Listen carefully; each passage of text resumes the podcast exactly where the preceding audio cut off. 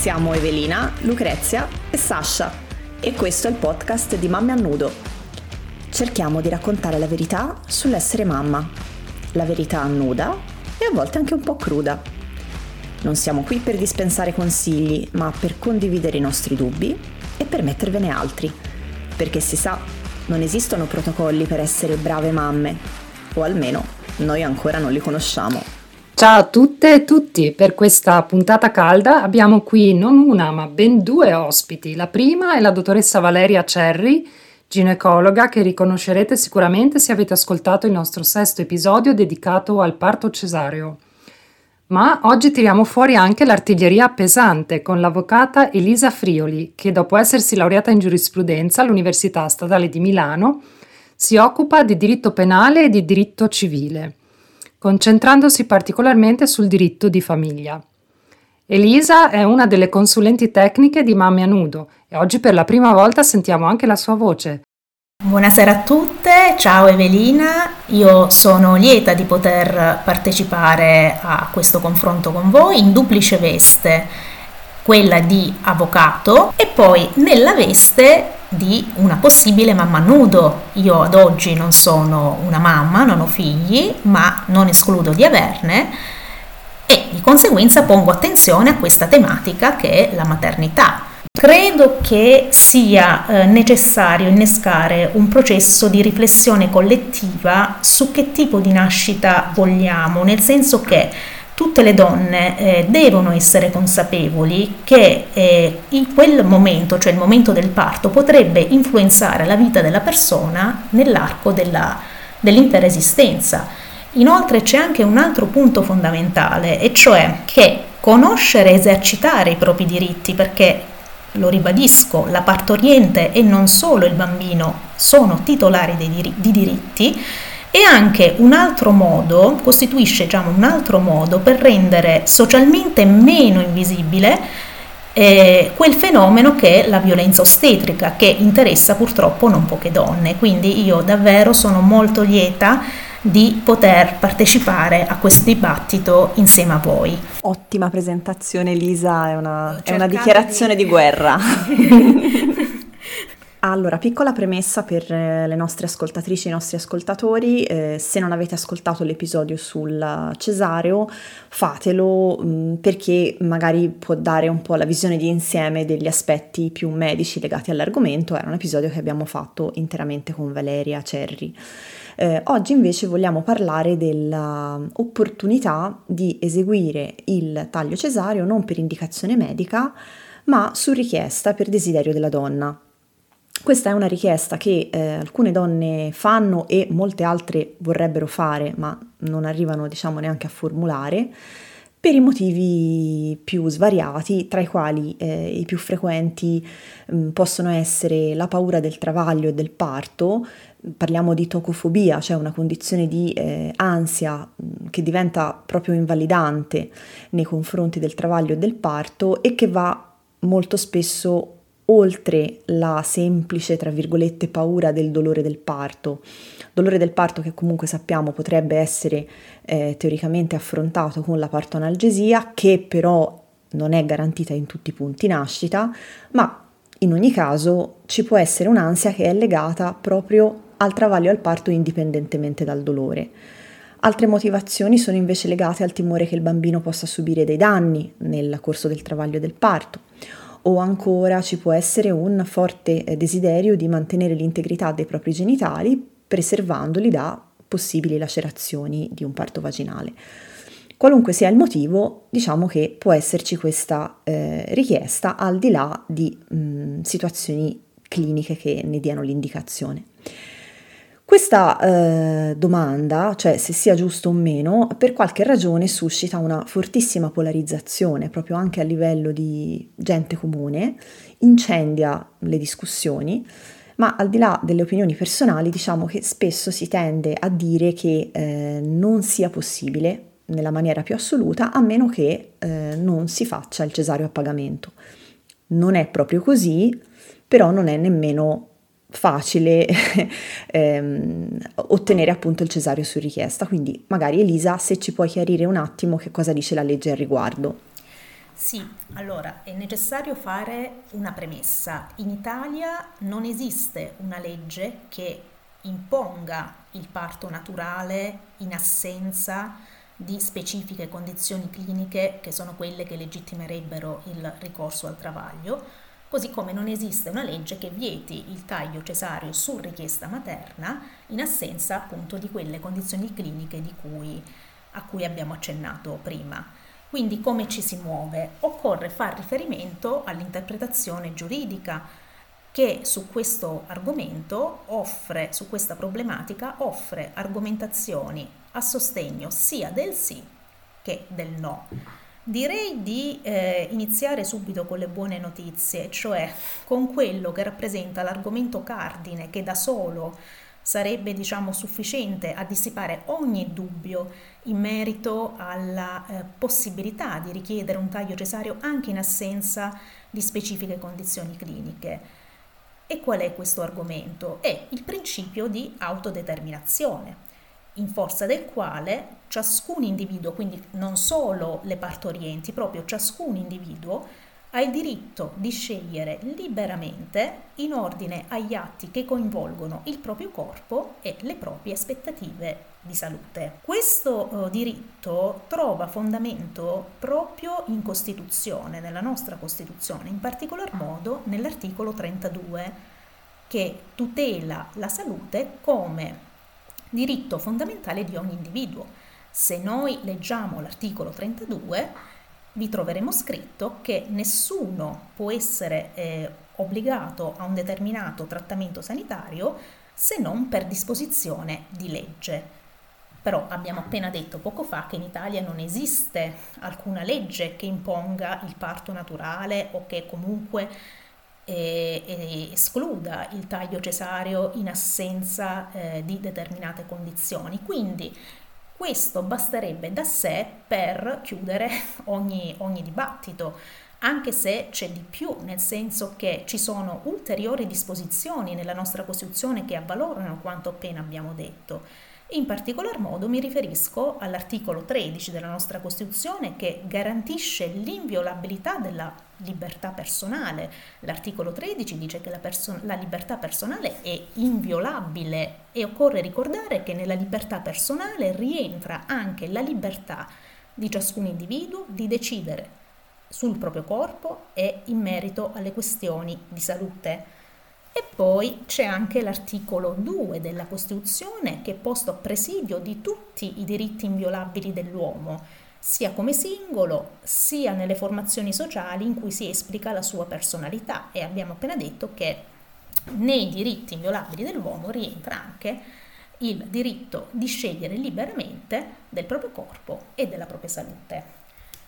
I sostenitori però della tesi del no, cioè quelli che dicono che non sia possibile avanzare una richiesta di taglio cesareo in assenza di determinate situazioni cliniche, a questa, a questa argomentazione che noi abbiamo appena esposto ne contrappongono un'altra che è rappresentata dal rifiuto di opera professionale da parte del medico il rifiuto di opera professionale da parte del medico è espressamente previsto dal codice di deontologia medica. In che cosa si sostanzia sostanzialmente? Nella possibilità per il professionista, quindi il medico in questo caso, di rifiutare la propria opera professionale quando vengano richieste delle prestazioni che si pongono in contrasto con eh, i suoi convincimenti tecnico-scientifici o con la sua coscienza, salvo che questo rifiuto esponga il paziente a pericolo. Ora, alla libertà quindi del paziente viene contrapposta la libertà di scelta del professionista, ma occorre fare anche una precisazione. Il rifiuto di opera professionale non esime il medico dal fornire tutte le informazioni, tutte le indicazioni necessarie affinché il paziente possa fruire della prestazione richiesta. Il che cosa vuol dire se eh, portiamo il discorso sul tema del parto? Che il medico è tenuto comunque a fornire alla partoriente ogni indicazione utile affinché ella possa partorire nel modo in cui preferisce. C'è anche un'ulteriore argomentazione che ci porta a ritenere che la richiesta eh, di taglio cesareo in assenza di condizioni cliniche sia una richiesta perfettamente attuabile. E in questo caso entrano in gioco anche i certificati di tocofobia, nel senso che se una paziente si fa refertare dal professionista quale lo psichiatra, il neuropsichiatra o lo psicoterapeuta che per motivi eh, psicologici è necessario ricorrere al cesareo per tutelare il benessere psicofisico della donna, il medico non può esimersi, deve agire. Cosa succede se il medico decide di non offrire la sua opera professionale? Si espone al rischio di un duplice reato. Innanzitutto l'omissione di atti di ufficio, che è quel reato che punisce il pubblico eh, funzionario che eh, non compie atti dovuti e poi l'omissione di soccorso. Anche in questo caso però troviamo i sostenitori della tesi del no che controbattono dicendo che il professionista, il medico, ha il diritto dovere di agire secondo scienza e coscienza e soprattutto in piena autonomia professionale. L'autonomia professionale del medico, lo ricordo, è espressamente garantita e, riconosciuta da una legge dello Stato, che è la legge 219 del 2017, la cosiddetta legge sul consenso informato, che consente appunto al medico di rifiutare la propria opera a fronte di richieste che si pongano in contrasto con la legge con la deontologia professionale o semplicemente con le buone pratiche. A queste considerazioni, coloro che sostengono che non sia possibile eh, ricorrere a un taglio cesareo senza che appunto ci sia un'indicazione medica tal, in tal senso, rilevano come il taglio cesareo su richiesta materna eh, violi, si ponga in contrapposizione con l'articolo 5 del nostro codice civile. Cosa dice questo articolo? Questo articolo sostanzialmente vieta tutti gli atti di disposizione del proprio corpo che si determinino una diminuzione permanente dell'integrità fisica o che si pongano in contrasto con la legge, l'ordine pubblico e il buon costume. In realtà queste argomentazioni sono facilmente superabili perché? Perché mh, mm, il parto cesareo non necessariamente comporta una diminuzione permanente della integrità fisica, anzi normalmente una volta che l'intervento si è concluso si ha il ripristino integrale della integrità eh, organica e funzionale dell'apparato genitale. A ciò occorre anche però aggiungere che lo stesso parto naturale non è esente da rischi. Quindi, ecco. nonostante, quindi eh, diciamo che nonostante eh, dall'altra parte della barricata, diciamo, eh, si faccia notare come il rischio di mortalità e di morbosità eh, materna sia più elevato nel parto cesareo rispetto al naturale, con conseguente aumento di rischio per il medico di essere chiamato a rispondere ovviamente eh, del, um, delle conseguenze, delle eventuali conseguenze diciamo, eh, connesse par- al parto cesareo, occorre però eh, tener conto anche dell'incidenza non trascurabile di conseguenze patologiche legate al parto naturale, per esempio lacerazioni, prolasso urogenitale, un'incidenza che di fatto bilancia il rischio legato al taglio cesareo. Quindi in presenza di due tipologie di parto che presentano entrambe dei rischi, non si comprende perché una donna non possa accedere alla tipologia di parto che ella preferisce. Quindi tirando le somme che cosa possiamo dire? Eh, quale risposta possiamo dare alla domanda è possibile accedere a un parto cesareo in assenza di specifiche eh, situazioni cliniche? Allora, l'interpretazione giuridica prevalente ritiene che la richiesta di un taglio cesareo senza indicazione medica appartiene come tantissime altre scelte al campo delle libertà individuali, una volta però che la donna sia stata correttamente informata. Quali informazioni bisogna dare alla donna?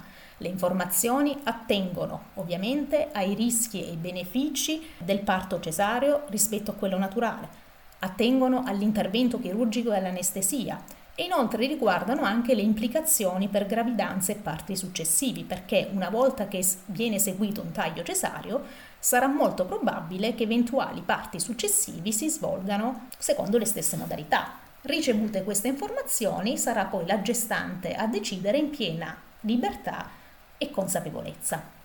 Dopo tutti questi articoli io sono proprio curiosa di sapere cosa ne pensa la dottoressa Valeria, la ginecologa, la nostra mitica nonna nudo e se può farci una panoramica della situazione italiana.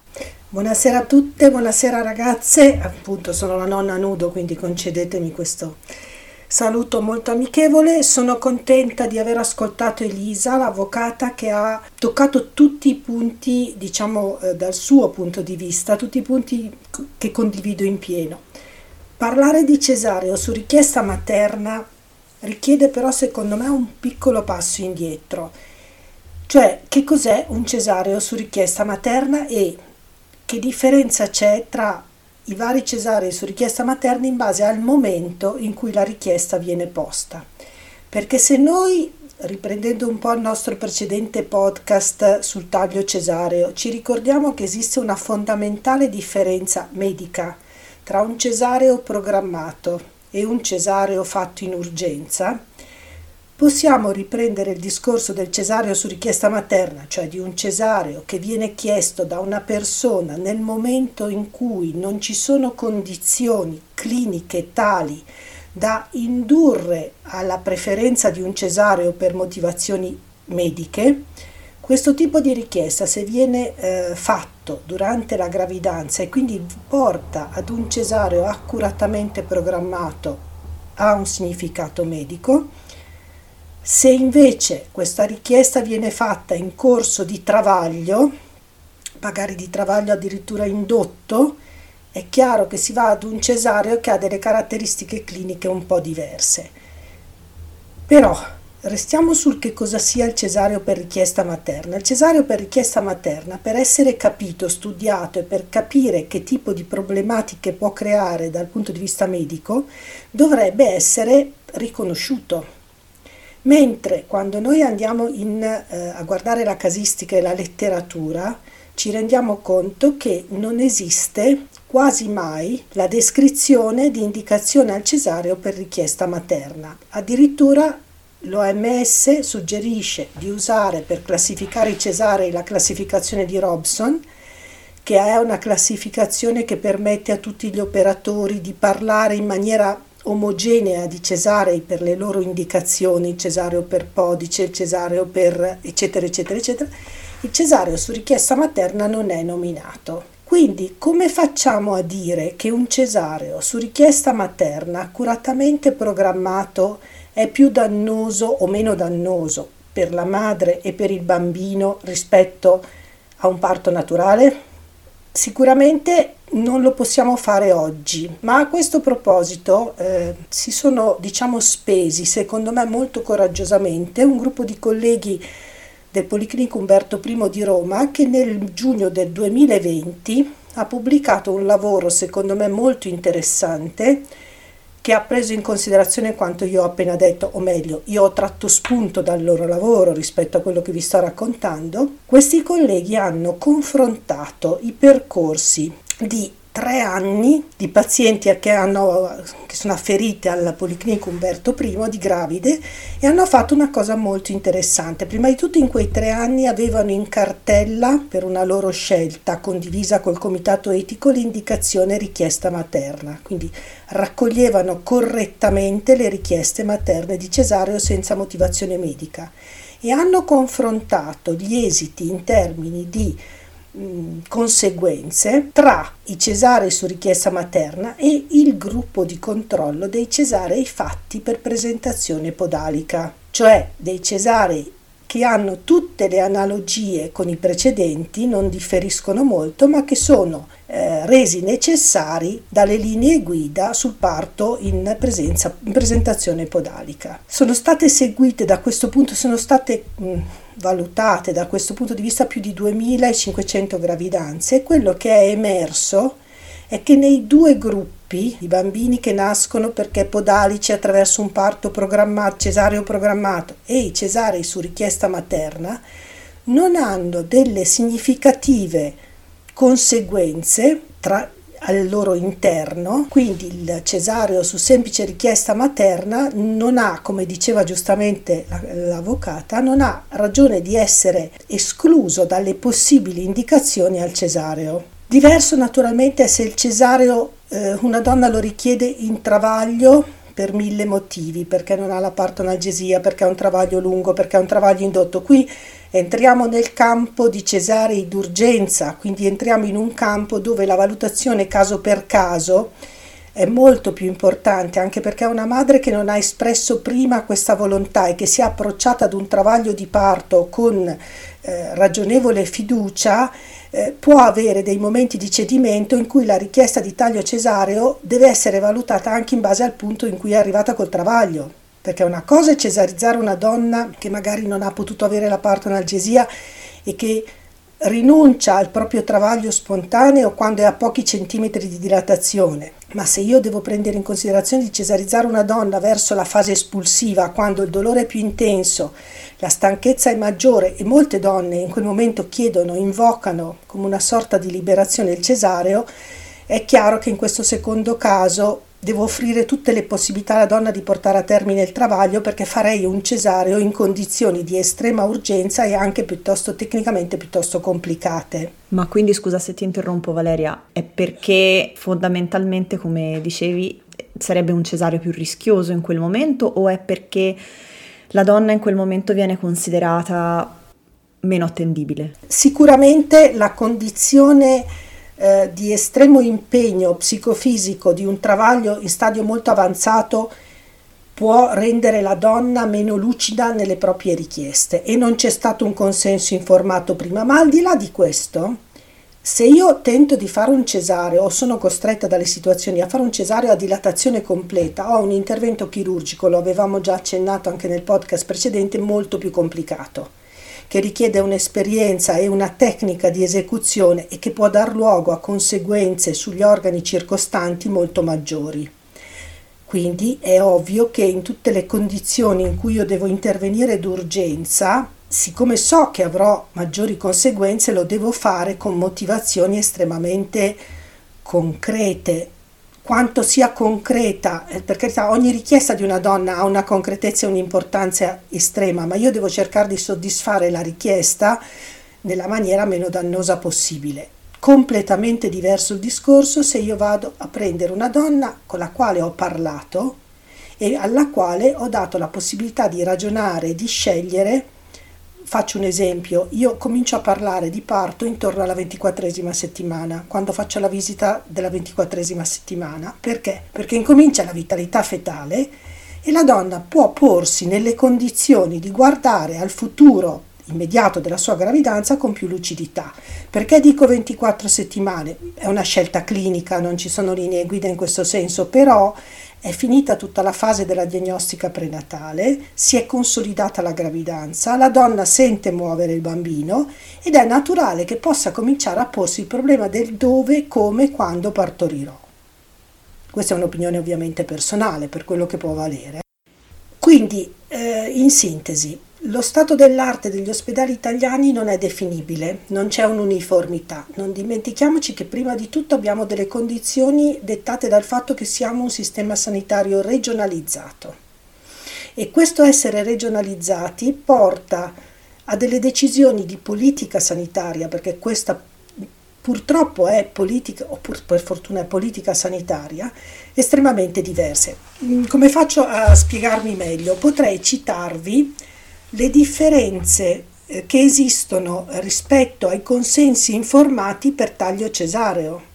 Per esempio, in Regione Lombardia la SLOG e le associazioni diciamo, dei ginecologi lombardi hanno un tipo di consenso informato al cesareo su richiesta che è eh, definito eh, più open mind rispetto ad altre realtà. Ci sono delle realtà regionali nelle quali non è nemmeno previsto il Consenso informato per il taglio cesareo su richiesta materna. Lo si fa eventualmente al momento, ma sempre portando la donna all'estremo di doversi dichiarare tocofobica o fragile psicologicamente. E questo, scusate, è un'opinione sempre molto personale, mi fa molto arrabbiare. Perché una donna debba scegliere in funzione su di sé questo succede anche per condizioni relative alla legge 194 in alcune de- de- sue declinazioni, ma perché per fare una scelta che io sento a me necessaria devo avere una debolezza, una fragilità psichica. Scusa Valeria, già che siamo in tema, mi, mi viene da aggiungere una cosa, oltretutto per quale motivo alcune donne appunto si devono definire, devono mh, prendersi questa fantomatica disabilità fisica che magari non hanno, nel senso eh, ci sono alcune donne che girano tantissimi professionisti finché pago uno, pago l'altro e ne pago anche un terzo finché riesco a trovare quello che mi attesti questa eh, fantomatica tocofobia. Una donna invece che eh, non lavora magari eh, in una situazione in cui non può permettersi tutto questo giro, diciamo, come potrebbe fare? Mm, cioè, anche qua si parla di un privilegio mh, mm, dovuto, diciamo, alla possibilità economica. Si può, si può parlare di questo? Ma eh, sì, eh, in parte si può parlare di un privilegio economico, ma diciamo questo forse è anche l'aspetto più, più evidente ma anche più superficiale, ma eh, quello che in realtà secondo me è drammatico è che una donna eh, debba essere costretta a recitare la parte della persona con delle richieste assurde che vanno in qualche modo accreditate da chi?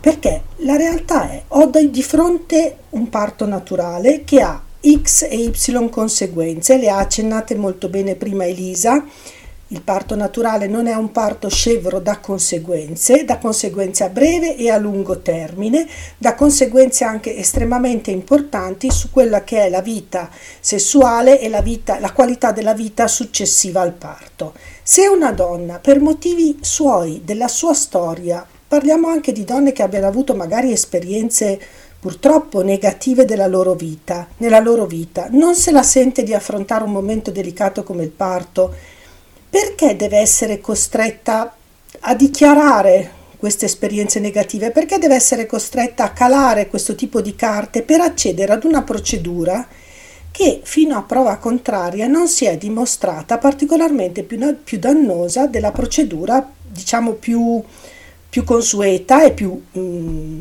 immediata, più naturale. Io eh, evito un po' questo termine perché mi, è un termine che va, è mol, diventato molto ambiguo.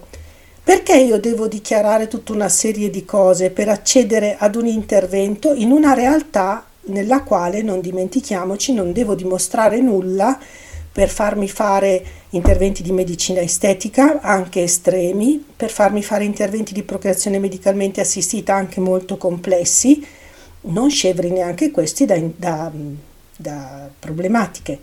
Comunque, in Italia la maggior parte degli ospedali pubblici declina la questione formalmente dicendo che se i propri eh, medici rifiutano il cesareo devono però mettere la donna in condizioni di avere la seconda opinione presso una struttura dove sia possibile soddisfare la sua richiesta. Meraviglioso vorrei che provassimo a parlare, perché a Milano tu esci da un ospedale e entri nell'altro con due fermate di metropolitana, ma questo com'è possibile dove i punti nascita sono estremamente più distanziati fra di loro? Anche perché molto giustamente abbiamo ridotto il numero di punti nascita per renderli più sicuri, ma questo comporta il fatto che ci siano persone che per passare da una struttura all'altra devono fare parecchia strada. Questa è una discriminazione perché se io abito a Milano, al di là degli aspetti sociali ed economici, io cambio ospedale e posso avere il cesareo su richiesta anche senza fare tutta la trafila e anche senza incorrere in pagamenti o in assistenze particolari. Ma se abito in altre zone, per arrivare da un punto nascita all'altro, beh, insomma, non è così semplice, anche perché io non è che cioè devo partire, magari ho a casa anche un altro bambino, che ne so, non ho tutte le condizioni ideali per poterlo fare. Quindi la situazione in Italia è sicuramente confusa, sicuramente cangiante da regione a regione, molto cangiante e poi diciamoci una cosa, il cesareo su richiesta materna esiste da sempre, viene semplicemente confuso e chiamato con altri nomi. E qui sì che la disparità tra trattamento pubblico e trattamento privato è evidentissima Non per niente nelle strutture private c'è una percentuale di cesarei, nelle strutture completamente private c'è una, stru- una incidenza di cesarei molto alta, eh, non perché non sappiano assistere i parti, ma perché lì si concentrano le persone che vogliono il cesareo. Ecco Valeria, ma in tema di certificati, ehm, se io mi faccio due chiacchiere con eh, tue colleghe o tuoi colleghi ginecologi e parlo proprio così di chiacchiere informali tra colleghi alla macchinetta del caffè e chiedo, ma onestamente perché voi avete questa mh, regola che vi siete dati che non so nemmeno se risponda a delle linee guida di ehm, pretendere un certificato che sia di tocofobia che è quello più frequente oppure anche altri certificati magari di un uh, urologo, di un oculista, di un ortopedico per avere questa attestazione che vi giustifichi il, il cesareo, eh, che comunque voi sapete che è un cesareo su richiesta, è solo un modo per eh, poterlo giustificare da un punto di vista medico. È medicina difensiva, onestamente?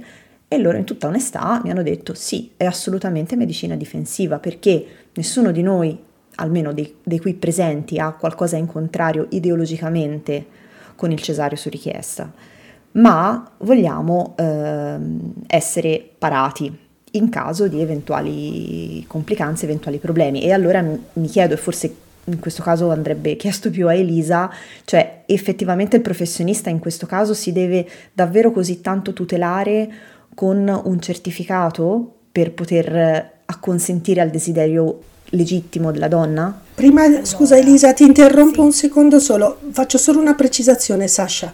Tieni presente quanto abbiamo detto nel podcast precedente, cioè finché la eh, regola di valutare in termini di, buon, di buona pratica la percentuale dei cesari che in un centro si esegue, fa sì che la dif- l'atteggiamento difensivo del collega non sia solo nei confronti dell'avvocato che potrebbe intervenire per danni da cesareo, ma anche nei confronti della propria dirigenza, che potrebbe Giusto. imputargli di, aver, di, non aver raggiunto l'obiettivo risultato dato al direttore di struttura perché è considerato meritevole fare meno cesarei. Cioè finché non cambiamo questo circolo vizioso, ci dobbiamo difendere non solo dall'esterno e siamo una specialità che purtroppo paga un prezzo enorme all'aggressività medico-legale, ma teniamo conto anche dell'aggressione dall'interno, perché il primario, il direttore di unità complessa, quando alla fine dell'anno ha troppi cesari e non raggiunge il risultato,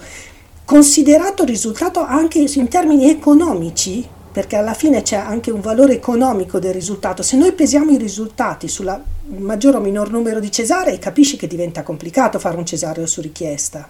Scusa Elisa, ti lascio la parola.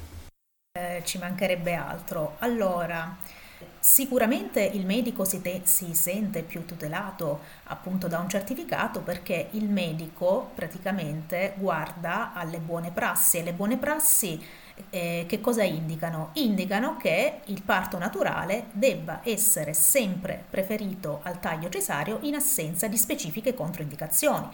Lo stesso Ministero della Salute eh, ha dettato delle linee guida per regolamentare il taglio cesareo e che cosa si legge in queste linee guida? Si legge che appunto il parto naturale va sempre preferito al taglio cesareo in assenza di specifiche condizioni cliniche e questo per assicurare il benessere sia della donna che del bambino. Io ritengo che nell'ideologia collettiva la donna sia considerata, e quindi questo è un ulteriore problema, nell'ideologia collettiva la donna sia considerata geneticamente pronta a dare la vita a un altro essere umano. L'interiorizzazione però di questa falsa credenza, perché occorre ribadirlo, è una falsa credenza, Cosa comporta? Comporta il rischio che nella donna si generino sensi di colpa, senso di inadeguatezza e nel peggiore delle case, dei casi si strutturi proprio una psicopatologia. Perché cosa si registra, soprattutto in Italia? Si registra questo fenomeno, cioè l'idea che una donna possa non sentirsi in grado di affrontare una sfida così grande come quella del parto, generalmente non viene contemplata. Penso che eh, sarà capitato a molte di noi, se non a tutti, a tutte, di sentire frasi del tipo tanto poi il dolore del parto si dimentica subito dopo che si è partorito. Mi chiedo, è davvero così? Oppure eh, ci sono donne che si sentono, tra virgolette, costrette a doverlo dimenticare per sentirsi adeguate e per sentirsi quelle madri che ci si aspetta che loro siano. Io ritengo che non sempre il dolore si dimentica, anzi spesso rimane impresso nella mente come una ferita che fatica a rimarginarsi e ritengo anche che sia necessario salvare la memoria del parto, una memoria positiva, un ricordo positivo del parto, consentendo alla donna quindi di accedere al taglio cesareo quando la sofferenza supera il suo livello di tollerabilità, di sopportabilità. Occorre sottolineare una cosa, non esistono scelte giuste e scelte sbagliate, esistono scelte individuali, personali, che come tali devono poter essere portate avanti. Un altro uh, stereotipo è quello della, dell'atteggiamento paternalistico no? del, del medico. Mm, diciamo che, eh, forse Valeria insomma mi, mi, può dar ragione, nella moderna medicina questo tipico approccio paternalistico in cui il dottore impone dall'alto una scelta il paziente deve solo subire senza neanche chiedersi se ci possono essere alternative, piano piano sta sparendo.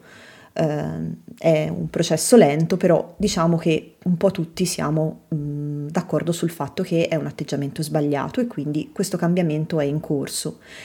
L'autodeterminazione che tu citavi all'inizio, Elisa, è qualcosa che eh, appunto la legge sempre più riconosce e il mondo medico sempre di più assimila.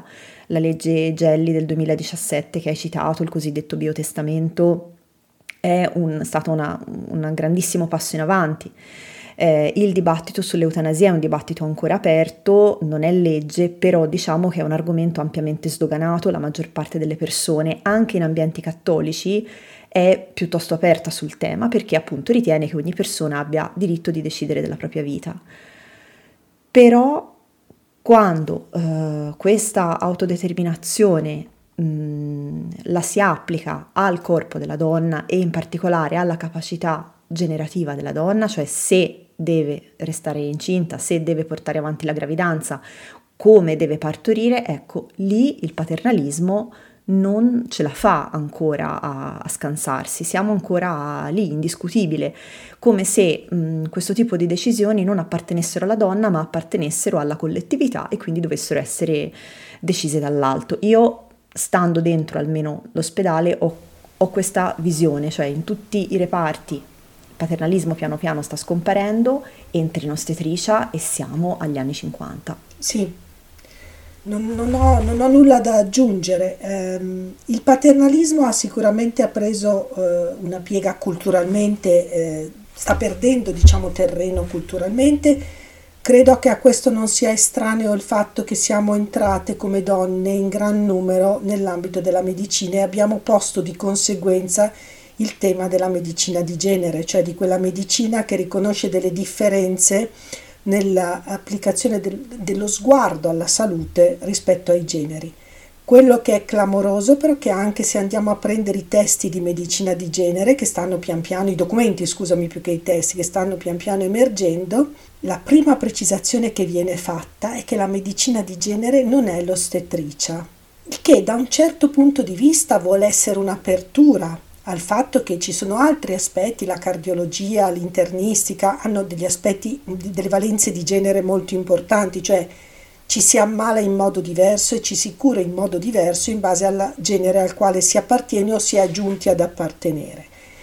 Ma che non sia l'ostetricia è una precisazione che lascia veramente esterefatti, perché come dici tu, l'ostetricia che ha avuto un enorme sviluppo negli ultimi 35 anni come attestandosi in maniera molto alta culturalmente come medicina materno-fetale, sta a mio parere os- vivendo un periodo di regressione. Eh, paradossalmente stiamo eh, regredendo e prova ne siano molti documenti, tra cui per esempio quello del 2005 del NICE dello United Kingdom che ha ricondotto tutta la la gravidanza e il parto ad un naturismo eccessivo e che adesso il maternal scandal, l'intervento eh, del governo inglese ha rivelato essere stata una scelta assolutamente dannosa per il percorso nascita per le donne e per i neonati.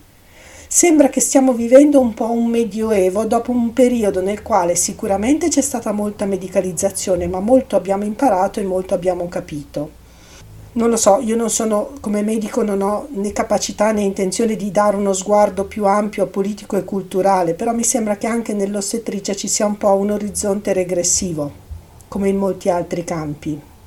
Non so se Lisa vuole aggiungere qualcosa, qualche considerazione. Sì, eh, come ha detto giustamente eh, Sasha, si registra una concezione paternalistica del parto, cioè il concetto qual è? Tu fai quello che dico io perché è giusto così, il cosiddetto appunto paternalismo medico. Però ci si dimentica di uno strumento importantissimo che è appunto il consenso informato, che rappresenta il fulcro, diciamo, del rapporto fiduciario che si instaura tra medico e paziente. Quindi sostanzialmente il medico cosa deve fare? Deve fornire al paziente tutte le informazioni di cui egli dispone e il ciò deve avvenire in maniera chiara e comprensibile, senza nascondere o travisare nulla e soprattutto deve prospettare al paziente le diverse opzioni terapeutiche che ci sono sul tavolo, comprese quelle che lui consiglia, indicando anche i motivi per cui consiglia una determinata opzione terapeutica anziché un'altra. A questo punto l'opera del medico si ferma qui perché la, l'ultima parola sul da farsi spetta sempre al paziente. Posso, Elisa, posso farti una domanda io, una domanda un po' provocatoria? Sì. Nella eh, normativa che eh, è stata riconosciuta dal Ministero della Salute sul percorso della cosiddetta gravidanza fisiologica, la donna per tutta la durata della gravidanza e quindi in tutti i passaggi nei quali potrebbe discutere della questione parto è affidata alla figura professionale dell'ostetrica e non viene o non ho mai visto proporre un consenso informato al parto naturale. Esistono dei piani di assistenza al parto che sono una cosa completamente diversa, cioè io scelgo di essere più o meno aiutata durante il parto, non voglio l'episio, ma do per contato che vado al parto. Quindi mm. il, la, la, domanda è um, sia a te che alle altre eh, persone, ma dove individuiamo il momento in cui in una normale gravidanza cosiddetta fisiologica, anche questo è un termine che come naturale lascia adito a molte ambiguità, in una gravidanza fisiologica seguita in consultorio, dov'è lo spazio per acquisire un consenso informato a che tipo di parto farò e quali sono le figure che hanno eh, diciamo l'onere e l'onore di fare queste proposte, di dare questa informativa, perché la mia impressione è che il parto venga dato per scontato. Non so se siete d'accordo. Sì, eh, quello che fai notare Valeria è assolutamente giusto e diciamo che oggi la gestione del parto viene affidata sicuramente prevalentemente all'ostetrica. C'è da dire che eh, io noto da parte della donna, delle donne, in questo caso un atteggiamento molto remissivo, nel senso ehm, si affidano totalmente a quello che eh, il professionista di turno eh, propone loro. Attenzione, non sto dicendo che non bisogna fidarsi del professionista di turno, sto dicendo che siccome il parto riguarda il corpo della donna, una donna dovrebbe eh, già eh, da sé attivarsi per sapere quali sono le tutele, quali sono le prospettive. Questo spesso non accade, forse perché è appunto imperante anche nel mondo femminile questa concezione paternalistica del parto. Il medico ne sa più di me, io cosa ne posso sapere, quindi va bene così. Occorre inoltre mh, mm, ricordare un'altra cosa, che il consenso può essere rilasciato, informato, può essere rilasciato fino a quando appunto non subentrano quelle, non subentrino quelle condizioni cliniche per cui non si può tornare più indietro.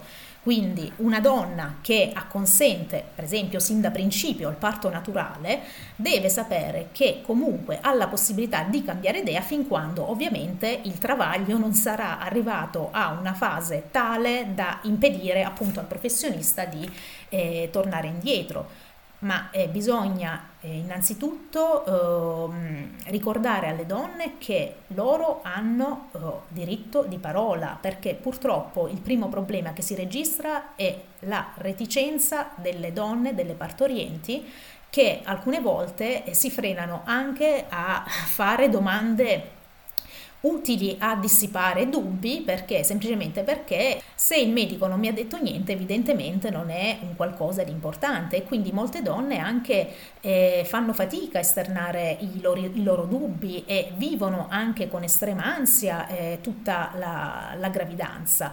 Quindi il primo passo è proprio eh, quello di eh, prendere coscienza del proprio corpo e del fatto che anche durante la gestazione si continua a essere persone titolari di diritti, diritti che devono essere esercitati proprio per impedire fenom- quel fenomeno di violenza ostetrica che purtroppo interessa tantissime donne.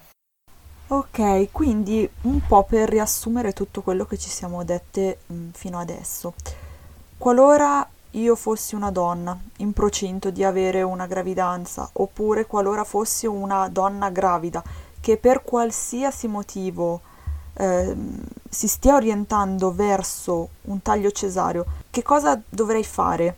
Chiedo prima alla ginecologa e poi all'avvocato. Allora, devo rivolgermi al mio eh, case manager, a quella persona che sta seguendo la mia gravidanza chiedendo un, eh, se è l'ostetrica un colloquio con il medico, se è il medico parlo direttamente con lui perché il cesareo non attiene alla fisiologia del parto, quindi è di competenza del medico. E devo chiedere mh, quindi un colloquio nel quale devo porre, come diceva giustamente Lisa, delle domande perché il medico non può sognare, non può immaginare quale sia il mio desiderio se io non lo esplicito.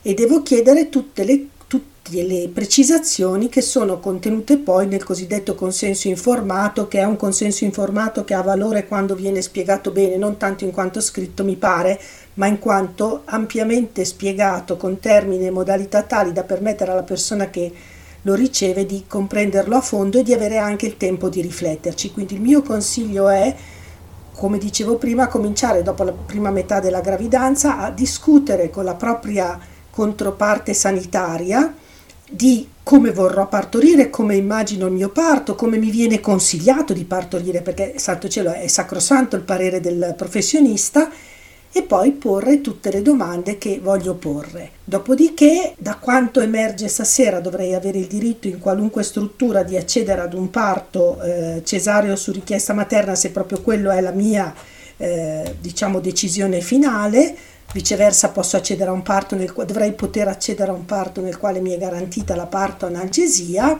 eccetera, eccetera, eccetera. Questo sarebbe il percorso, eh, Lucrezia, a mio modo di vedere, più naturale e più corretto. Sì, eh, Valeria, Valeria ha già eh, delineato perfettamente quello che è il percorso da seguire. Ove il professionista, lo ricordo, non accolga le nostre richieste e non ehm, si prodighi da sé a fornire tutte le informazioni utili affinché la prestazione che io desidero venga eseguita, dobbiamo essere noi, donne, a chiedere informazioni su come muoversi in modo tale da poter partorire come noi preferiamo. Ma scusate, mm, forse è più una domanda per Valeria, ma eh, qualora il ginecologo fosse contrario, cioè qualora io chiedessi un taglio cesareo appunto e il ginecologo mi dicesse no?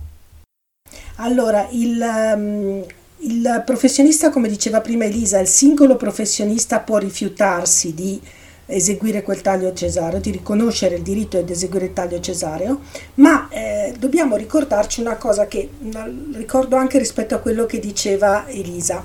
Torno a ripetere, se noi guardiamo la realtà italiana istituzionale, la realtà degli ospedali pubblici, perché non tutte hanno il loro ginecologo, come, come normale che sia, molte, molte, moltissime donne accedono ai percorsi consultoriali devi chiedere di poter parlare con il ginecologo e questo ginecologo deve garantirti di prendere contatto col punto nascita nel quale avverrà il parto e che lì il responsabile di questo punto nascita dia o non dia il consenso all'esecuzione di un taglio cesareo, di un eventuale taglio cesareo su richiesta materna.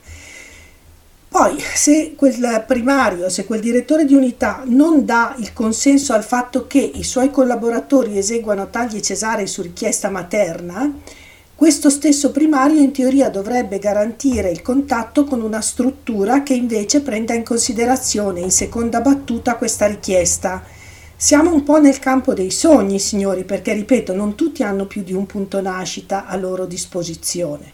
Comunque la procedura è questa, tu parli con eh, l'ostetrica, chiedi il co- nel consultorio, chiedi il colloquio col ginecologo che è a disposizione di solito il ginecologo di turno ti risponde in merito a quello che lui ritiene giusto spiegarti, eccetera, eccetera, e poi ti dà una risposta relativa al punto nascita di riferimento se quel punto nascita accolga o no questo tipo di richiesta. Si dovrebbe fare carico in teoria al ginecologo.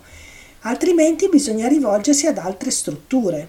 Non credo però che in questo momento ci sia una normativa univoca o quantomeno una applicazione univoca della normativa. Ed eventualmente in caso di eh, diciamo, condizionamento a un certificato sarà il ginecologo a dirlo esplicitamente o a farlo capire del tipo vediamo però dobbiamo passare attraverso una certificazione di tocofobia che può essere fatta solo da un psichiatra o un neuropsichiatra, giusto?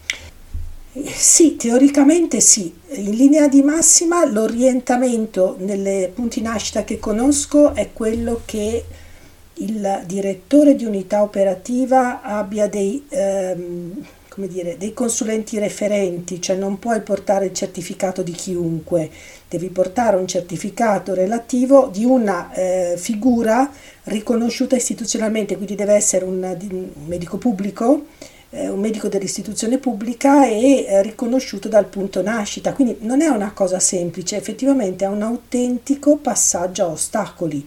E questo è il motivo per cui poi alla fine abbiamo un numero eh, enorme di cesarei che in realtà sono su richiesta materna classificati come classi di Robson per patologia materna, abbiamo i famosi certificati ortopedici, chirurgici, eccetera, eccetera che nas- diciamo che confondono un pochino le acque e non permettono neanche di capire bene l'entità del fenomeno del cesareo su richiesta materna e quindi di studiarne anche eh, gli effettivi valori, cioè se tutti i cesarei su richiesta materna fossero studiati bene, capiremmo meglio i motivi che spingono le donne e riusciremmo a personalizzare meglio anche la risposta, in un senso e nell'altro, cioè anche a seguire meglio perché alle volte sotto una richiesta di cesareo mm, così d'amblè potrebbero anche esserci delle condizioni di non conoscenza o di paura che una volta risolte e accompagnate portano poi a eh, risoluzioni diverse da parte della donna. L'importante è rispettare la richiesta della donna ma anche capire la richiesta della donna. Però ci mancano molti dati. Lo studio di Roma, che torno a citare del Policlinico Umberto I, Conclude proprio dicendo il cesareo su richiesta materna è un campo ancora del quale non abbiamo abbastanza esperienza, non abbiamo conoscenze perché non è riconosciuto, quindi io se non do un nome alle cose, poi come faccio a studiarle queste cose? Bene, noi ci auguriamo davvero che questi aspetti vengano studiati, però per farlo ovviamente è necessario parlarne di più.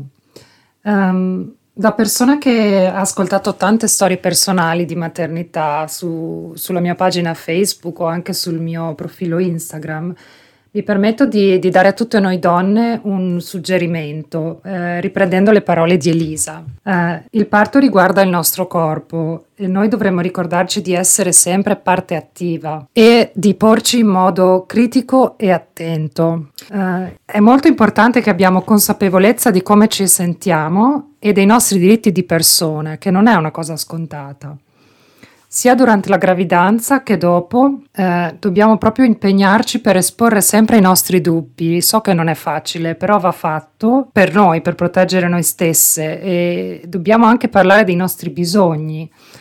Perché se non lo facciamo noi, nessun altro lo farà al nostro posto. Non possiamo aspettarci dagli altri che, eh, difendano i nostri bisogni eh, o ci vengano incontro spontaneamente se noi per prime non comunichiamo, quindi facciamoci sentire. Grazie mille a Valeria, grazie a Elisa, eh, siete state chiarissime nei limiti del fatto che l'argomento di per sé è molto intricato come abbiamo visto. Eh, noi speriamo insomma che eh, sia stato comunque utile sia per le donne che magari appunto si approcciano a una gravidanza e si stanno orientando verso il cesareo, ma in generale perché come diceva Elisa, alla fine quello che riguarda il nostro corpo mh, riguarda tutte le donne, indipendentemente dal momento della vita nel quale ci troviamo e indipendentemente da quelle che sono le nostre scelte. Grazie a tutti per averci ascoltato, eh, grazie Valeria, grazie Elisa e sapete che ci potete trovare sempre su Instagram. Ciao Lucrezia, ciao Evelina. Ciao. Ciao a tutte le diadi. Ciao. La capisce, bravo. ciao ciao. Ciao.